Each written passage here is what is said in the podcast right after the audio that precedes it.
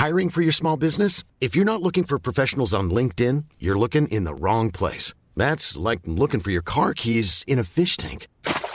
LinkedIn helps you hire professionals you can't find anywhere else, even those who aren't actively searching for a new job but might be open to the perfect role. In a given month, over 70% of LinkedIn users don't even visit other leading job sites. So start looking in the right place. With LinkedIn, you can hire professionals like a professional. Post your free job on linkedin.com slash people today. La bête est blessée, mais elle arrive toujours à se relever. Bonjour à toutes et à tous, bienvenue dans ce Morning Mood du jeudi 30 septembre, dernier jour du mois. Il est 6h moins le quart. J'espère que vous avez passé une bonne nuit. Peut-être que vous faites déjà le trajet jusqu'au travail. Bon courage à toutes et à tous. Regardez bien la route. Alors, concernant les marchés, on est toujours un peu sur le fil du rasoir, mais on ne s'est toujours pas coupé. hein, encore une fois, c'est vrai que la, la situation technique a été un petit peu dégradée. Alors, à court terme, ça c'est certain, c'est évident. Par contre, en daily, c'est pas toujours le cas. C'est pas encore le cas plutôt. On va revenir juste après. Bon, concernant le contexte, on est toujours dans un contexte où il y a le dollar qui explose par anticipation d'inflation. Alors il s'est un peu accéléré d'ailleurs hier. On a également le taux à 10 ans aux États-Unis qui a, euh, qui s'est un peu pas emballé, mais qui est passé un peu au-dessus des 1,50. euh, Enfin, qui reste au-dessus des 1,50. Il s'est pas emballé, il s'est emballé il y a deux jours.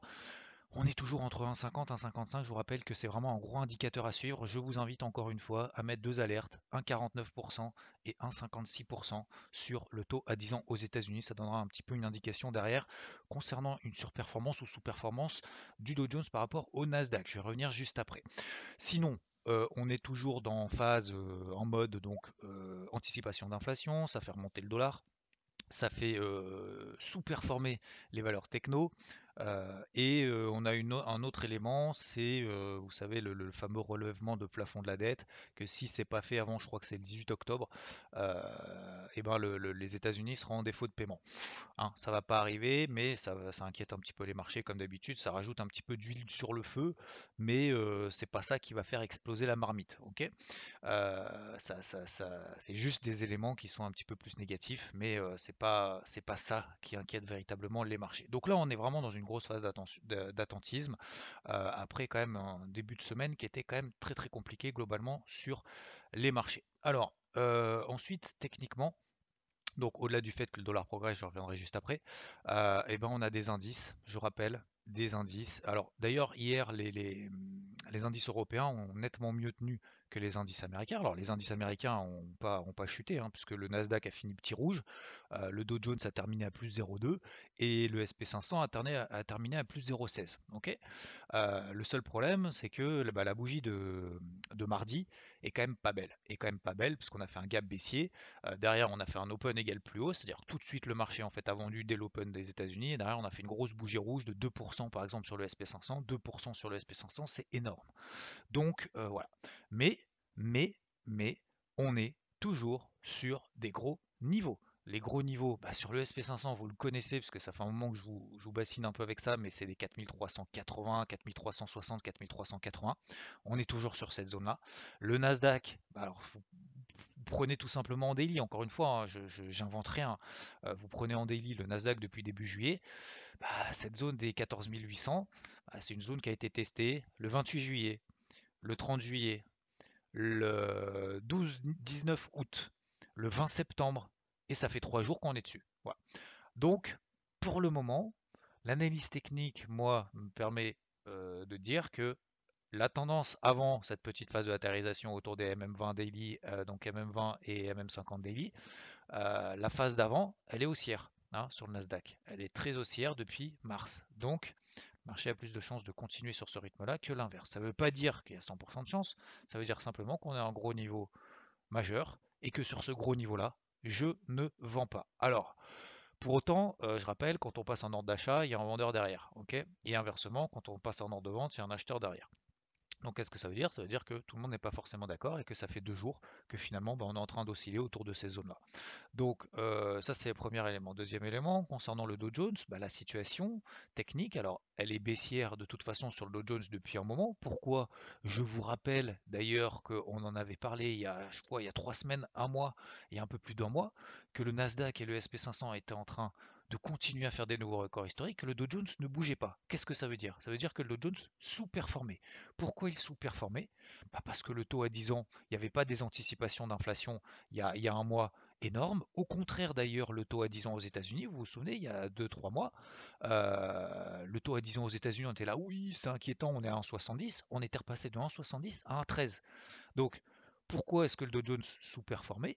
Bah Parce que c'était plus intéressant de payer des technos qui euh, investissent, qui brûlent du cash, qui se développent et qui ont du coup beaucoup plus de perspectives de croissance en investissant, en investissant, en investissant, que les valeurs industrielles, que les gros mastodontes, que les, bateaux de croisière, euh, qui eux, bah, finalement, ça monte, ça baisse, ils sont à peu près toujours au même niveau en termes de chiffre d'affaires, de résultats, peu importe la conjoncture, et, euh, et sont plus liés en fait aux notions d'inflation que vraiment dans, les, dans des perspectives justement de croissance. Donc voilà, voilà pourquoi le Dow Jones sous-performait. Sauf que depuis quelques temps, bah, c'est l'inverse, c'est-à-dire que le taux à 10 ans est passé au-dessus de 1,38, on est passé à 1,54.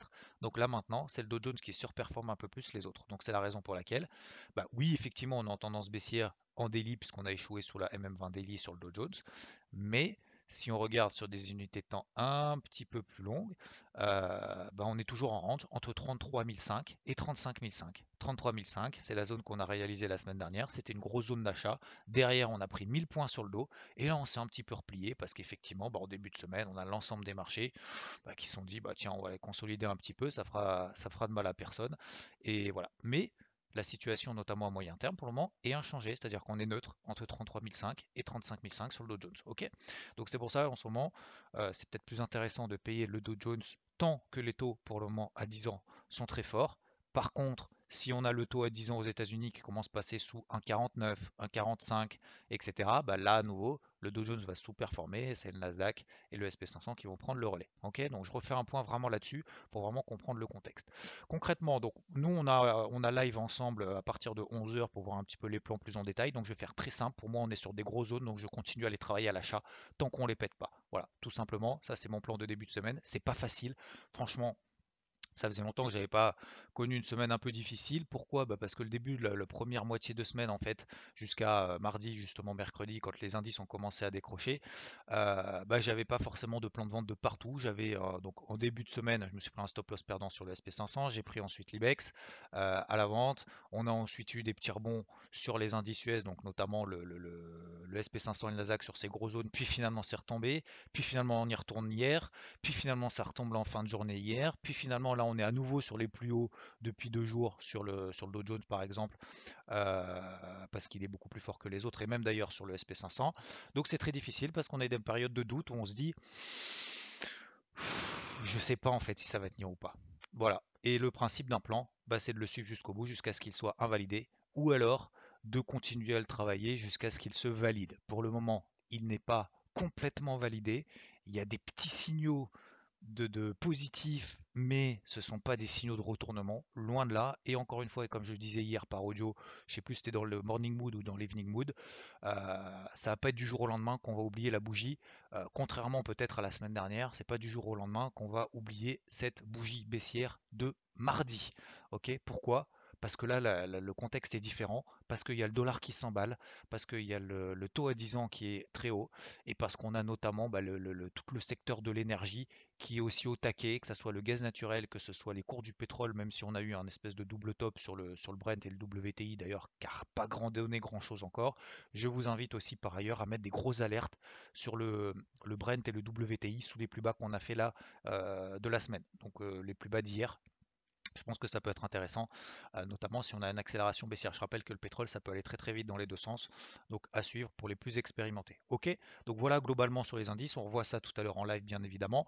Je continue à le travailler à l'achat tant que pour le moment bah, mes plus bas sont sont pas défoncés.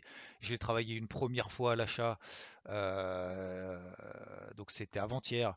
Hier finalement ça n'a rien donné, puis ça commençait à partir. Je prenais 100, 130 points notamment sur le Nasdaq, puis finalement d'ailleurs j'avais rien allégé euh, puisque le but, hein, c'est pas de prendre 20 points sur ces gros niveaux. Le but, c'est, euh, vu comment, euh, je vais pas dire que je galère, oui, si, je galère un peu, mais vu comment c'est difficile, le but, c'est pas de prendre 30 points là-dessus. ok? C'est de se dire, bah, on est sur des gros niveaux, ça tient. Et puis derrière, euh, l'objectif, ça va être de pas de forcément de retourner et, de faire des nouveaux records historiques derrière, mais c'est de partir du principe que ces grosses zones, on les attendait depuis deux semaines, depuis trois semaines sur certains indices, sur le Nasdaq.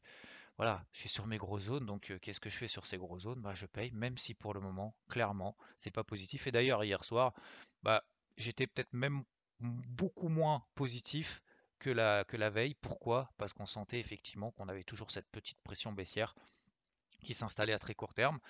Mais visiblement, bah, ce matin, les, marchés réagissent encore exactement de la même manière que, qu'avant-hier en fait. C'est-à-dire que fin de séance, on a l'impression que c'est reparti, puis finalement tout retombe. Et, puis finalement, on se réveille avec des, indices qui sont quasiment au plus haut par rapport à la veille. Vous voyez Ok, donc voilà. Concernant le dollar, après mes perspectives un peu plus, je peut-être un petit peu trop précis, un petit peu trop technique. Vous me direz si ça convient ou pas. Euh, argent, or qui euh, pour le moment euh, se stabilise. Alors l'argent un peu plus fébrile que, l'or, mais l'or reste toujours au-dessus des 1731 dollars. Vous avez dans le carnet de bord, notamment zone d'achat sur les 1730. On est à 1731. Sur l'argent un peu plus délicat, zone d'achat entre 22 et 22,50. On est à 21,50. Invalidation sous les 21 dollars en cours de clôture daily. Voilà, c'est un petit peu délicat pour le moment, mais pas péril dans la demeure. Encore une fois, n'oubliez pas de bien euh, gérer votre money management, ça évite euh, de baliser à la moindre bougie pour le moment. Voilà globalement pour les stratégies et l'eurodoll. Je vous rappelle, l'eurodoll, cette zone des 1,16, et eh ben, elle a été ralliée. Donc à partir de maintenant, ça peut être intéressant de voir si finalement il n'y a pas un élastique qui est tendu sur le dollar et de voir si l'eurodoll va pas nous gratifier peut-être d'un petit rebond technique dans un premier temps. Donc je mets quand même une alerte sur l'eurodoll si ça vous intéresse aussi là-dessus sur les 1,1610. Ok? Le but, c'est pas de chercher le point bas ou le point, le point bas sur ou le point haut sur le, dollar. Le but, c'est simplement de se dire, bah voilà, c'est ce qu'on avait prévu en fait en début de semaine. Euh, déjà, il y, a, il y, a, deux mois, on me disait, bah, pourquoi tu vends un 18,40, un 18,80 Parce que de toute façon, euh, en fait, si on est sur un gros niveau, ça peut que remonter. Je fais, bah non. Pour moi, on a une tendance précédente qui est baissière, donc je short les résistances. Bon, bah voilà, ça a fonctionné, même si c'était très difficile aussi sur un 18,80, un 18,40. On est à un 16 aujourd'hui. Bah, un 16, effectivement. Là, ok, on est sur effectivement sur un gros niveau, mais il va falloir des signaux positifs parce que c'est pas aussi simple que ça de retourner des tendances comme ça. C'est même pas des tendances en fait, là, c'est des flux. Ce sont des gros flux. Ces gros flux, c'est beaucoup plus difficile de retourner comme ça des gros flux plutôt que de retourner finalement un peu des phases de latéralisation où euh, ça sort un peu par le haut, un peu par le bas, et puis finalement on n'en sait rien. Ok. Euh, voilà globalement sur les marchés. J'espère de ne pas être trop, euh, trop, trop, encore une fois, trop, trop complexe dans mes explications, mais c'est simplement pour en faire le suivi.